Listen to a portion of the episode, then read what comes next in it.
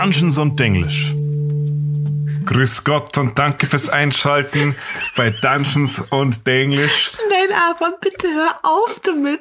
Wieso? Ich versuche unser, unser Intro-Game zu upsteppen. Step up. Das wird schlechter. Du hast mich vorher gemobbt, weil, weil die Intros so schlecht sind und fängst mit dem Worst of the Worst an. Ich sagte, das Intro zur nächsten Folge wird noch schlechter. Na bitte nicht. Jedenfalls, liebe Buben und liebe Mädels, Heute. Liebe Mädle. heute geht es. Ähm, also erstmal, das ist hier eine Sonderfolge, falls ihr euch wundert, es ist kein Samstag. Es ist das lange versprochene Review zum inzwischen nimmer ganz so neuen D&D 5. Edition Buch Fistbands Treasury of Dragons. Warum hat das Ganze so lange gedauert, bis es rauskommt? Das Buch kam nämlich schon am 26. Oktober, glaube ich, in die Läden. Das liegt unter anderem daran, dass es, glaube ich, erst Mitte November bei uns tatsächlich ankam. Und andererseits wollte ich das Buch wirklich nicht nur einmal, sondern am besten zweimal von vorne bis hinten komplett durchgelesen haben. Klar kann man so ein Buch reviewen, indem man es einfach nur überfliegt. Und die meisten Reviews, die ihr online so anschaut, die holen sich das Buch, überfliegen das ganz schnell und machen dann ihr Review am nächsten Tag. Aber wir reden hier immerhin schon von 225 Seiten und ich wollte wirklich das alles gelesen haben, bevor ich das Ganze, Weißt du, dass ich gerade einen ganz furchtbar dummen Moment hatte? was ist passiert. Du hast den Titel Fistbands Treasury of Dragons vorgelesen und ich habe in meinem Kopf so übersetzt Schatz der Drachen. Und dann ist mir eingefallen, ja natürlich, weil Drachen ja so so Horte haben. Und dann habe ich mir gedacht so, ach, das wird wahrscheinlich die Absicht von dem Buch gewesen sein und habe mich gedanklich wieder beim Dummsein ertappt. Sehr gut, Marie. Gute Marie. Ich denke, am besten ist es einfach mal, wenn wir Schritt für Schritt durchgehen und ich sag so ein bisschen zu allen Kapiteln meine Meinung. Oder soll ich direkt mal so ein bisschen zusammenfassen, einen Satz dazu am besten sagen? ein bisschen zusammen, bevor es hier zu strukturiert wird. Das passt doch nicht zu uns. Also, Fistbands Treasury of Dragons ist ein Buch hauptsächlich für Dungeon Master, das zu ja, mindestens einem Drittel, würde ich sagen, aus neuen Monstern besteht. Okay. Und das ein zweites Drittel ist Infos zu bestehenden und zu neuen Monstern. Also zwei Drittel sind eigentlich nur Infos und Kreaturen selber. Infos und Monster. Ganz genau. Und wie der Name des Buches schon, schon verspricht, das Buch legt einen Fokus auf Drachen. Das heißt, alles, was hier drin ist, ist entweder ein Drache oder hat mit Drachen zu tun. Mhm. Und es ist sehr, sehr viel Drachenlore drin. Aber es sind auch so ein paar Spieleroptionen drin. Speziell so in den ersten zwei Kapiteln. Mhm. Nämlich ein paar neue Subklassen, ein paar neue Feats und ein paar neue Spells. Sehr Und Magic Items auch, wobei die sind für die Spieler jetzt, ich meine, hängt natürlich immer davon ab, was ein DM euch so in den, in den Weg wirft. Was würdest du jetzt so von vornherein sagen? Wie zufrieden bist du mit der, dem DM-Content, der dir so gegeben wurde? Ich bin super happy mit dem Buch. Also ich habe mir erwartet, dass es halt ein Lexikon wird mit ein bisschen Lore über Drachen und einen Haufen neuen Drachenmonstern. Unter anderem wird eine der drei großen Hauptgruppen der Drachen hier wieder neu eingeführt. Ich meine, ich kann es kurz anschneiden. In Dungeons and Dragons unterteilen wir die Drachen in chromatische Drachen, Mhm. das sind die bösen, und in metallische Drachen, das sind die guten Drachen. Im Regelfall. Genau. Und es gibt aber noch die goldene Mitte, nämlich die neutralen Drachen. Und das sind die Edelsteindrachen. Und die Edelsteindrachen kamen in der fünften Edition bisher nicht vor und wurden jetzt mit Fistbands wieder neu eingeführt. Hast du die vermisst? Ich habe sie schon vermisst. Inklusive ganz viel Lore kam dazu. Ich meine, wir können, bevor wir über irgendwas anderes reden, mal über das Cover reden. Ja. Auf dem Cover von Fistbands Treasury of Dragons sind ein kämpfender roter Drache und ein kämpfender Kristalldrache drauf, glaube ich. Okay. Aber das Spannende bei diesen D&D-Büchern ist immer, wenn man die so aufklappt, dass man die Rückseite und die Vorderseite nebeneinander hat, dann ergeben die immer so eine kleine Story oder ein Bild. Ja. Und dann soll ich beschreiben? Du kannst mal beschreiben, was du siehst. Sehe ich, ich vermute mal, dass das Fistban ist und zwei weitere Abenteurer. Mhm. Und Fistban, wenn es ist, schützt die zwei Abenteurer mit so einem Schild, der als wie eine Kuppel sich um sie rumformt, vor den Steinen, den der rote Drache mit seinem Schweif vom Berg runterfegt. Ganz genau. Vorne haben wir die zwei kämpfenden Drachen auf dem Cover und hinten ist ein alter Zauberer, vermutlich der Fizban, der zwei Leute mit einer Kuppel schützt. Und das ist eine Anspielung auf einen der neuen Zauber, die im Mhm. Spiel, in dem Buch rauskamen, nämlich Fizbans Platinum Shield. Zu den Zaubern kommen wir auch gleich. Ich würde sagen, starten wir mal ins erste Kapitel. Beziehungsweise fangen wir sogar noch vorher an mit dem, mit dem Vor Vorwort. Die ersten drei Seiten, also Seite vier bis sieben, heißt Elegy for the First World. Ist so ein bisschen Einstieg in die Drachenlore. Und hier wird so ein bisschen was angeschnitten, was bisher überhaupt noch nicht so wirklich in der D&D-Lore so fest verankert war. Also nicht, dass ich's wüsste, zumindest. Ich bin jetzt, ich bin nicht so tief drin in dieser ganzen Lore, muss ich sagen. Ich spiele selber, keine Ahnung, wie zehn Jahre spiele ich D&D vielleicht, maybe. I don't know. Ähm, dementsprechend, was vor 1990 war, kann ich natürlich nicht wissen, weil ich bin erst 96 geboren. Was in diesem Buch sehr, sehr oft vorkommt, sind zwei Sachen. Das eine ist Dragonsight Aha. und das andere sind Draconic Echoes. Was sind denn, ich weiß nicht, was beides ist. Ich erkläre es gleich. Und besonders viel wird über die Horte der Drachen geredet, denen jetzt umso mehr magische Kräfte auch Du zugesagt meinst werden. die Treasuries der Dragons? Ganz genau.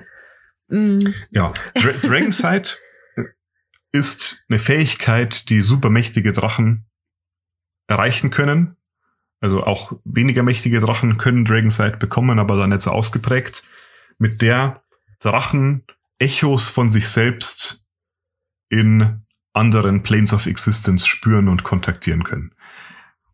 Und es wird hier in dem Buch eben ganz oft darauf eingegangen, dass Drachen jeweils ein Echo ihrer selbst in anderen Planes of Existence haben.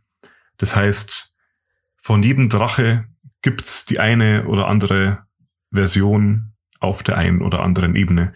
Und die müssen dann nicht unbedingt komplett gleich sein, sondern sie haben halt dann gewisse Unterschiede. Okay.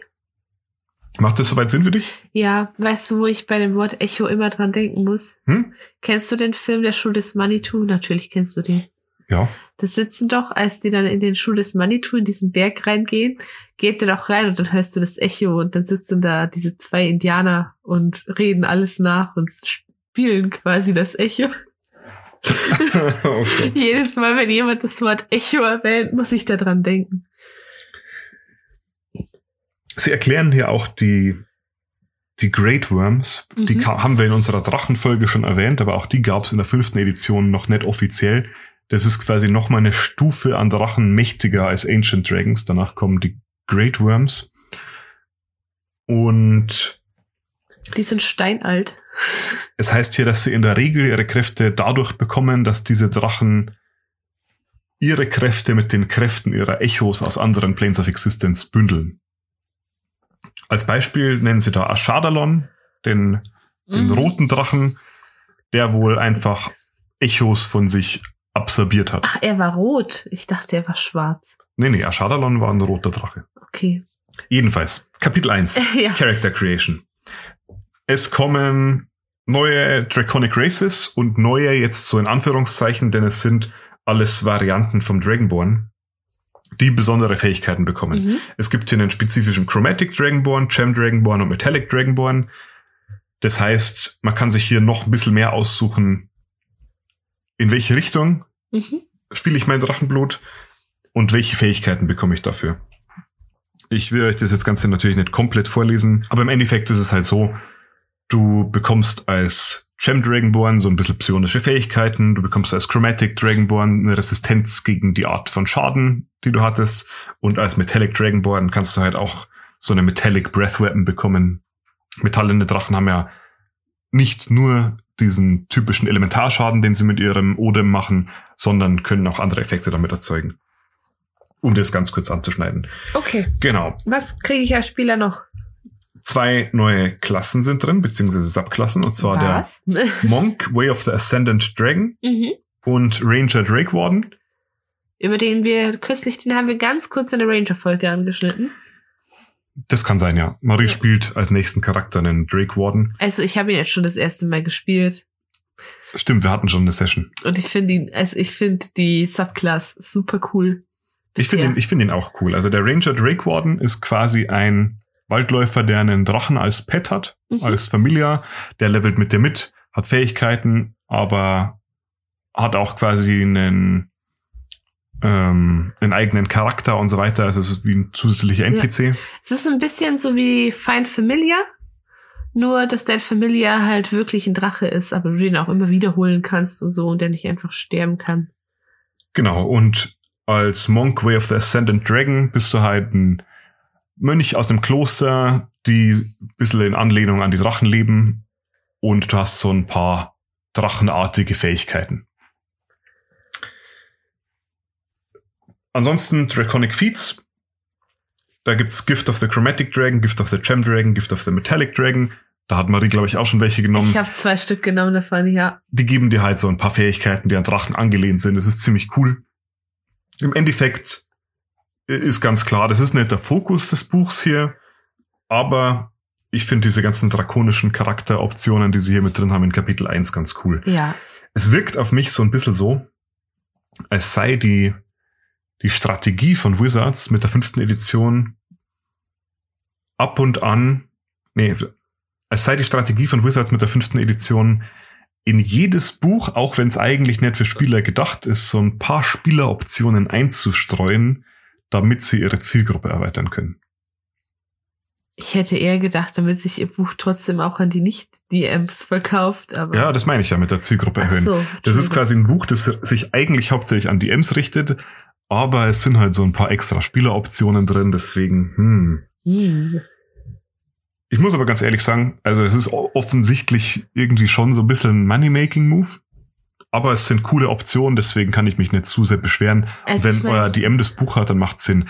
Und auf der anderen Seite, es sind halt auch thematisch passende Charakteroptionen, deswegen, Ich meine, ich habe jetzt für meinen neuen Charakter von diesen ganzen Charakteroptionen direkt drei genommen.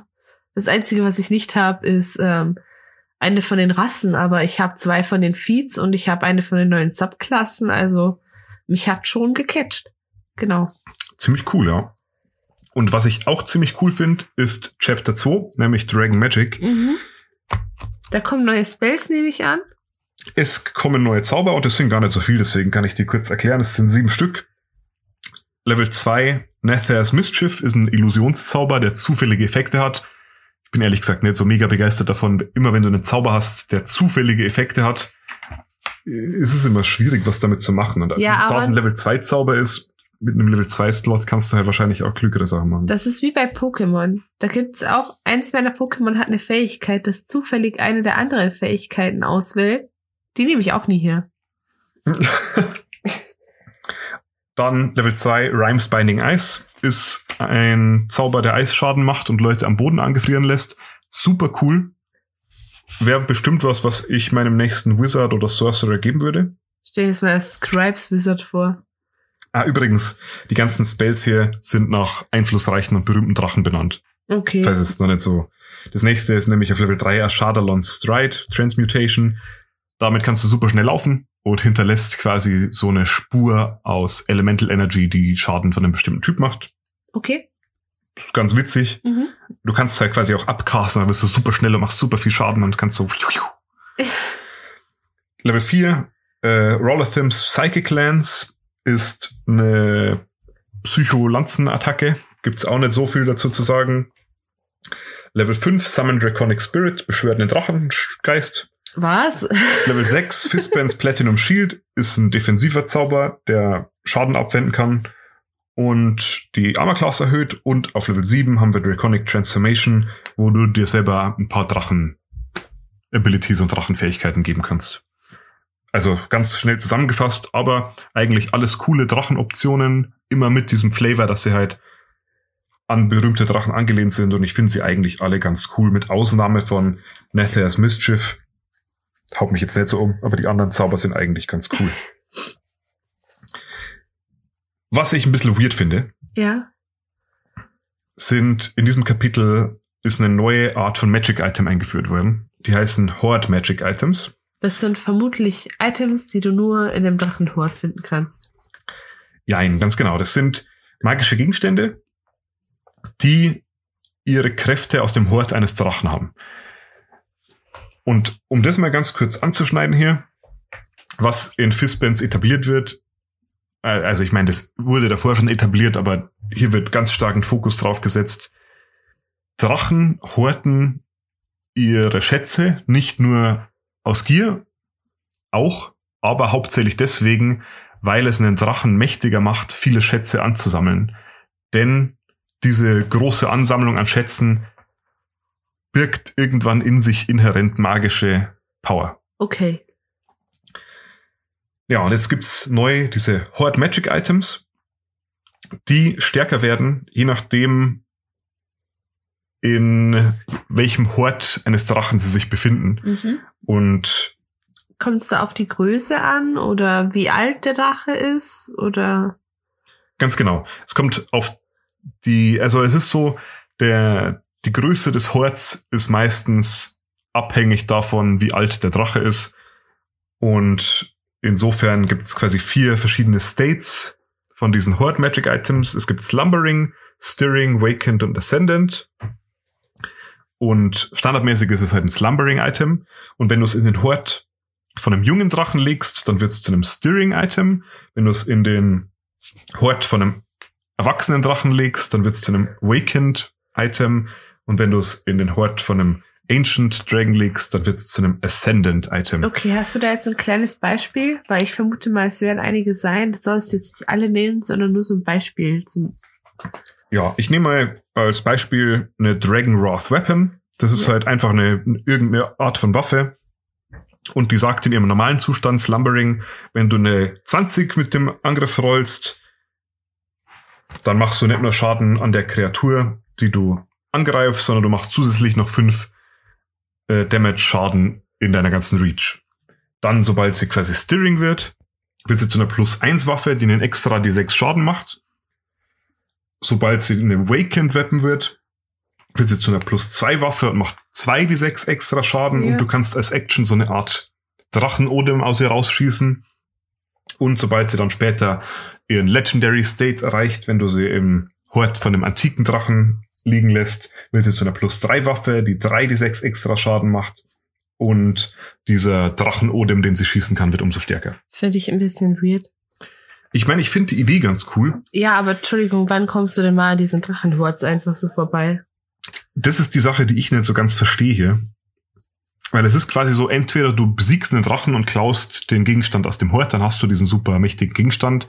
Aber es steht hier, solange er sich nicht in dem Hort befindet, wird er mit der Zeit schwächer. Das heißt, angenommen, du killst jetzt einen Ancient Dragon, dann hast du dieses super magische Item, das dann aber mit der Zeit immer schwächer, schwächer, schwächer wird, bis es mehr oder weniger fast eine normale Waffe ist. Was ein bisschen weird ist, weil eigentlich sollten äh, also jetzt rein aus einem, aus einem spieltechnischen Sinn Waffen ja eher stärker als schwächer werden mit der Zeit. Und klar kannst du hergehen und kannst sagen, ich suche mir entweder einen befreundeten Drachen und leg den Gegenstand in den Hort von dem. Oder ähm, ich sneak den irgendwie in den Hort von einem, von einem verfeindeten Drachen. Und ich glaube, das ist so ein bisschen die Idee, die dahinter steht. Weil äh, in Fistbans Treasury of Dragons sind immer so Kommentare drin von Mhm. Bahamut in der Gestalt von Fistban. Und er schreibt hier zum Beispiel bei Horde Magic Items, I've let adventurers put their toys in my heart to steep once or twice. I can never get a good night's sleep while they're there though. It's like an itch. Wo quasi Fistban schreibt, ja, er hat auch schon Horde Magic Items in seinem Hort aufbewahrt für Abenteurer. Aber ich muss ganz ehrlich sagen, in den meisten Kampagnen, in denen ich gespielt habe, fühlt sich die, diese Mechanik hier so ein bisschen out of place an. Ja, also ich bin da, wie wenn du das jetzt so erzählst, auch kein so großer, also es holt mich nicht so ab. Ja, und auf der anderen Seite, ich meine, wenn du jetzt quasi anfängst mit so einem Slumbering-Item Mhm. und dann besiegst du quasi erst einen jungen Drachen und legst es irgendwie in den Hort und dann wird's stärker und danach besiegst du einen erwachsenen Drachen und legst es. Das ist für mich auch so ein bisschen strange. Das fühlt Ich sich zu Videogamey an für Ja. mich. Keine Ahnung. Keine Ahnung, gut. Also, ich muss ganz ehrlich sagen, das ist ein Teil des Buchs, der hat bei mir nicht so, der hat mich jetzt nicht nicht, hat mich abgeholt. jetzt nicht so abgeholt. Auf der anderen Seite sind auch drei Seiten normale Magic-Items Mhm. drin. Die sind ganz cool. Unter anderem auch bekannte, größere Gegenstände. Zum Beispiel Dragonlances sind hier drin, bekannt Mhm. aus dem Dragonlance-Setting. Okay, Sind schon gute Sachen dabei. gut. Nächstes Kapitel. Nächstes Kapitel ist Kapitel 3.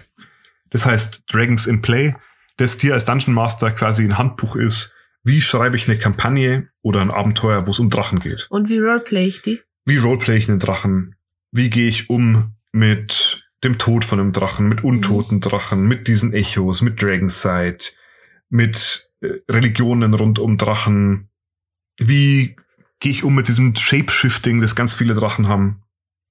Wie verhalten sich Followers von denen? Was könnten sie für Minions haben? Was für Beziehungen haben diese Drachen miteinander? Aber vor allem natürlich, wie schreibe ich ein gutes Abenteuer? Mhm. Was macht eine gute Drachenkampagne aus? Was könnten Ecksteine meiner Drachenkampagne sein? Und ich finde, das Kapitel kriegt das ganz gut hin. Also es sind jetzt nur 30 Seiten, das klang jetzt nach, Mhm. nach viel mehr, aber es ist wirklich packed. Also das ist 30 Seiten pure Info für Dungeon Master. Und wenn du das einmal durchliest, du kriegst auch richtig Bock drauf, so eine Drachenkampagne zu schreiben. Ja, und du als kleiner Drachen-Fanboy ohnehin, oder? Ja, und ich meine ganz ehrlich, das Spiel heißt Dungeons and Dragons. Jeder hat Bock, mal eine Drachenkampagne zu spielen. Ja, das stimmt. Und offiziell, naja gut, ich meine, es gibt ähm, Horde of the Dragon Queen, Rise of Tiamat, Das ist Geht- nicht so beliebt, oder? Gilt leider so als die, das schlechteste Adventure, das bisher rauskam. In der fünften Edition. Okay, ja, schade. Mei. Jedenfalls Kapitel 3 fand ich super. Ja. So, Kapitel 4. Kapitel 4, Layers and Hordes, finde ich total cool. In Kapitel 4 dreht sich wirklich nur um die Unterschlüpfe und die Horte von Drachen. Also, wo ist dieser Zusammenhang zwischen dem Alter eines Drachen und der magischen Fähigkeiten und ähm, ihrem Hort? Was passiert, wenn du einen Hort plünderst? Was passiert, wenn ein Drache seinen Hort verliert? Wenn er den äh, größer macht? Was ist in dem Hort? Wie ist so ein Drachenunterschlupf aufgebaut und so weiter und so fort. Ich stelle mir das so ein bisschen vor wie, also ich habe den Film ja nicht gesehen, aber ich mag Ed Sheeran sehr gerne und Ed Sheeran hat doch das Lied I See Fire geschrieben Mhm. für ähm, der Hobbit Smaugs Einöde. Einöde ist auch ein super Wort für so einen Unterschlupf. Und da weiß Einöde ich, ist ein gutes Wort, ja. und da weiß ich, dass so ein im, im Musikvideo so ein Goldberg auf dem Smaug lag ähm, gezeigt wurde, aber nur so ganz kurz, weil sie natürlich nicht viel vom Film zeigen wollten. Ja ich, also ich finde es jedenfalls super wertvoll. Hier sind auch am Ende noch Tabellen drin, wo du einen Hort quasi auswürfeln kannst mit ko richtig konkreten Werten. Also hier steht zum Beispiel wirklich Adult Dragon 12 die 6 mal 100 Kupfer, 4 die 6 mal 1000 Silber, 21 Edelsteine, 10 Art Objects und danach Tabellen, wo du diese Art Objects und Edelsteine auswählen kannst. Ich find's immer gut, wenn man wirklich konkret wird und nur die Sachen vage lässt, die wirklich nicht so interessant sind für die Mhm. Spieler. Aber Schätze sind ja gerade genau das Interessante. Das waren noch mit 10 Seiten, 10 gute Seiten. Direkt drauf 75 Seiten Drachen Lore zu jedem einzelnen Drachen. Also es gibt quasi ein Unterkapitel für Amethyst-Drachen, schwarze Drachen, blaue Drachen, Bronze-Drachen und so weiter und so fort. Alle Drachenarten einmal Okay. durch. Ich habe gesehen, dass es in dem Buch Maps gibt für verschiedene Orte. Ganz genau. Und die sind da unter anderem drin. Das heißt, du schlägst das Kapitel auf zu schwarzen Drachen, dann wird da erklärt, was ist ein schwarzer Drache? Was macht den schwarzen Drachen aus? Was hat der für Besonderheiten? Was Mhm. hat der für besondere Beziehungen? Wie sieht ein typischer schwarzer Drachenhort aus? Was ist besonders an dem? Dann wird bei jeder Art von Drache noch eine, ein berühmter Drache dieser Art vorgestellt. Ähm, es gibt jeweils noch Tabellen, wo du so ein bisschen Verbindungen ausrollen kannst für diese Art von Drachen. Extra Lehr-Features, damit das Ganze ein bisschen, wie sagt man, einzigartiger wird. Aha. Einfach super viele coole Options. Okay. Und was das Spannende daran ist, um das mal so reinzuschmeißen, hier wird nicht nur geredet über metallene, Edelstein und chromatische Drachen, Mhm. Sondern Wir haben hier auch drin Fairy Dragons, die kleinen Fee-Drachen. Ja. Wir haben drin Dragon Turtles. Mhm. Das sind diese im Wasser lebenden Drachen. Schildkröten. Und wir haben drin Deep Dragons. Und Deep Dragons sind so Underdark, schleimige, eklige Drachen. ah, mich hilft's.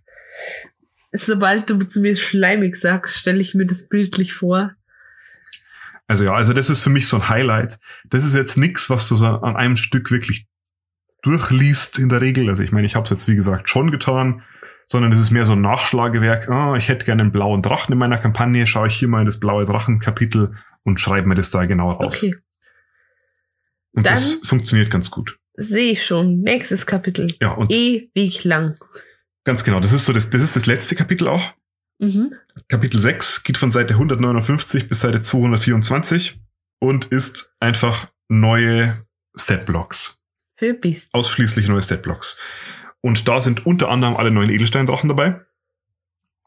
Ähm, die kriegen bestimmt nochmal ihre eigene Folge, würde ich sagen.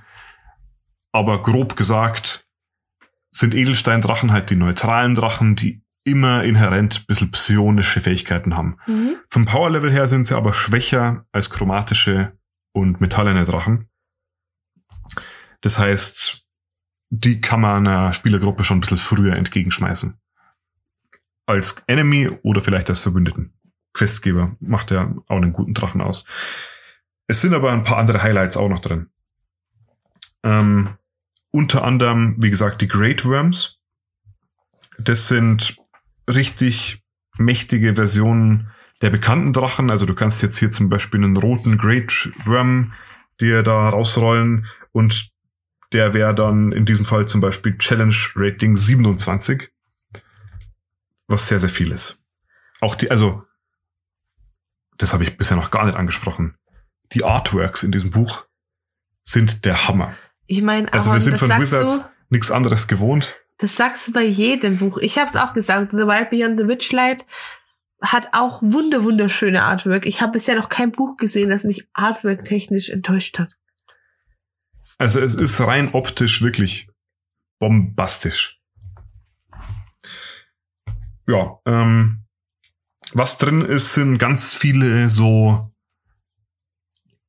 Bestien, die irgendwas mit Drachen zu tun haben, aber nicht selber Drachen sind. Mhm. Zum Beispiel Animated Breath ist drin.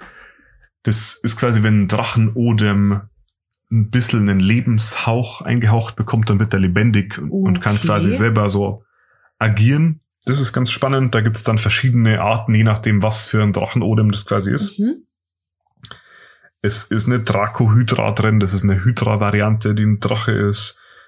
Es sind einige neue Arten von untoten Drachen drin. Mhm. Zum Beispiel Draconic Shards und Geisterdrachen. Es sind aber auch neue Hort ähm, Monster drin. Zum Beispiel besondere Arten von Mimics. Wir haben hier den Hort Mimic, der sich quasi als ein Drachenhort ausgibt und einfach eine besonders starke Version von dem Mimic Ich ist. liebe Mimics übrigens, weil ich die so furchtbar finde, weil ich jedes Mal wieder drauf reinfallen will. Ich bin sogar bei Gloomhaven auf den äh, Mimic reingefallen. Eins von meinen Highlights ist auch der Elder Brain Dragon. Richtig fettes neues Bossmonster für eine Mindflayer-Kampagne. Okay. Das ist quasi ein Elder Brain, das mit einem Drachen verschmolzen ist. Stell dir vor, die Mindflayer schaffen es, einen Drachen gefangen zu nehmen und verschmelzen ihr Elder Brain mit dem gefangen genommenen Drachen. Geil. Genau das ist es. Überhaupt nicht angsteinflößend oder so. Viele Kreaturen, die im Monster Manual schon drin waren und so in Richtung Drache gehen, also viele ist das falsche Wort, aber ein paar, wurden hier ein bisschen erweitert. Zum Beispiel die Dragon Turtle ist im Monster Manual schon drin. Die kriegt hier jetzt tatsächlich dann ihre eigene Ancient-Variante, ihre Young-Variante und so. Das ist ganz, ganz cool. Mhm. Es sind Statblocks drin für NPCs, also für Dragonborns. Es sind Statblocks drin für kleinere Viecher. Also wir haben nicht nur diese mega riesigen Challenge 27 Kreaturen, sondern es fängt auch ganz klein an. Also ich glaube, die Challenge Ratings, die sind hier wirklich massiv verteilt. Ich, ich weiß es nicht genau, Aber ich glaube, wir fangen wirklich an bei Challenge ein Viertel und gehen dann hoch bis Challenge 30 zu den großen Highlights des Buches, nämlich den Aspekten der Drachengötter. Okay. Wir haben den Aspect of Bahamut und den Aspect of Tiamat, was quasi, ja, wie gesagt, Aspekte dieser, dieser Götter in der D&D-Lore sind. Das sind jeweils Challenge-Rating 30 Kreaturen und machen so den großen letzten Endboss für eine Kampagne. Wenn man es überhaupt schafft, die irgendwie zu besiegen. Wenn man es so weit schafft. okay, ja. Ähm, was Im Großen das? und Ganzen bin ich echt happy mit dem Buch. Also wenn ihr euch für Drachen interessiert, und ich meine, ihr spielt Dungeons and Dragons und hört gerade einen Podcast über Dungeons and Dragons, deswegen nehme ich an, ihr habt irgendeine Verbindung zu Dragons. Ich kann das Buch echt empfehlen. Ja, und wenn ihr nicht gerade der Hendrix seid und das gewonnen habt, dann würdest du auch empfehlen, es zu kaufen. Ganz genau. Gut, was würdest du ihm für ein Rating geben von, jetzt muss ich schnell schauen, 1 bis 224 Seiten Fistbands Treasury of Dragons. Ich gebe dem Ganzen eine 199. Das ist sehr, sehr gut. Ich würde sagen, den Minus gibt's für dieses Horde-Item-Ding. Ja, also es ist ungefähr so eine 9,5 von Mhm. 10, wenn wir umrechnen. Wie gesagt, die Horde Magic Items, die sind bei mir nicht so, so angekommen. Das habe ich nicht so ganz gecheckt, was da die Idee dahinter ist, das Mhm. sinnvoll in ein Spiel einzubauen. Und was ich, wie gesagt, so ein bisschen weird finde, ist, dass in diesen DM-Büchern immer Player Options untergestreut werden. Aber die machen hier, finde ich, dieses Mal wirklich Sinn. So, ich mag das nicht so gern, wenn das in Adventure-Büchern eingestreut wird, weil ich es immer so ein bisschen blöd finde, weil man sich ja dann das Adventure-Buch extra kaufen müsste, obwohl man vielleicht das Adventure gar nicht spielen will. Aber bei so Regelbüchern finde ich es eigentlich voll okay. Weil die wird sich da wahrscheinlich der DM der Campaign holen, wenn es ihn interessiert, und dann hat der Rest der Gruppe das ja zum Nachlesen parat. Ja. Was ich so ein bisschen schade finde, das ist jetzt nicht unbedingt eine Kritik an, an Fistbands Treasury of Mhm. Dragons, sondern das ist ein, eine Kritik an den 5e-Büchern allgemein. Die Bücher sind immer benannt nach einer großen, bekannten D&D-Persönlichkeit. Aber denkst du, die bekämen mal irgendwie eine eigene Seite in ihrem Buch? Ich fänd's, ich hätte es cool gefunden, so eine eigene Seite über Fistband zu haben oder in Tasha's Cauldron of Everything eine eigene Seite über Tasha, in Mordenkainens eine eigene Seite über Mordenkainen. Eine Seite tut's, weißt du? Ja. hätte ich cool gefunden, weil man kann schon eine Seite drüber schreiben. Also man könnte da viele Seiten drüber schreiben. Und es ist ja auch so, sie haben diese Lore und sie haben sie offenbar auch im Kopf, denn Fistban wird hier oft angesch angeschnitten. Es wird hier hin und wieder mal so ein bisschen was über ihn erzählt. Aber ich hätte es cool gefunden, da einfach mal so, zack, eine Seite, kleiner Mini-Wikipedia-Eintrag. Wer ist diese. Person, um, nachdem dieses Buch benannt ist? Ja.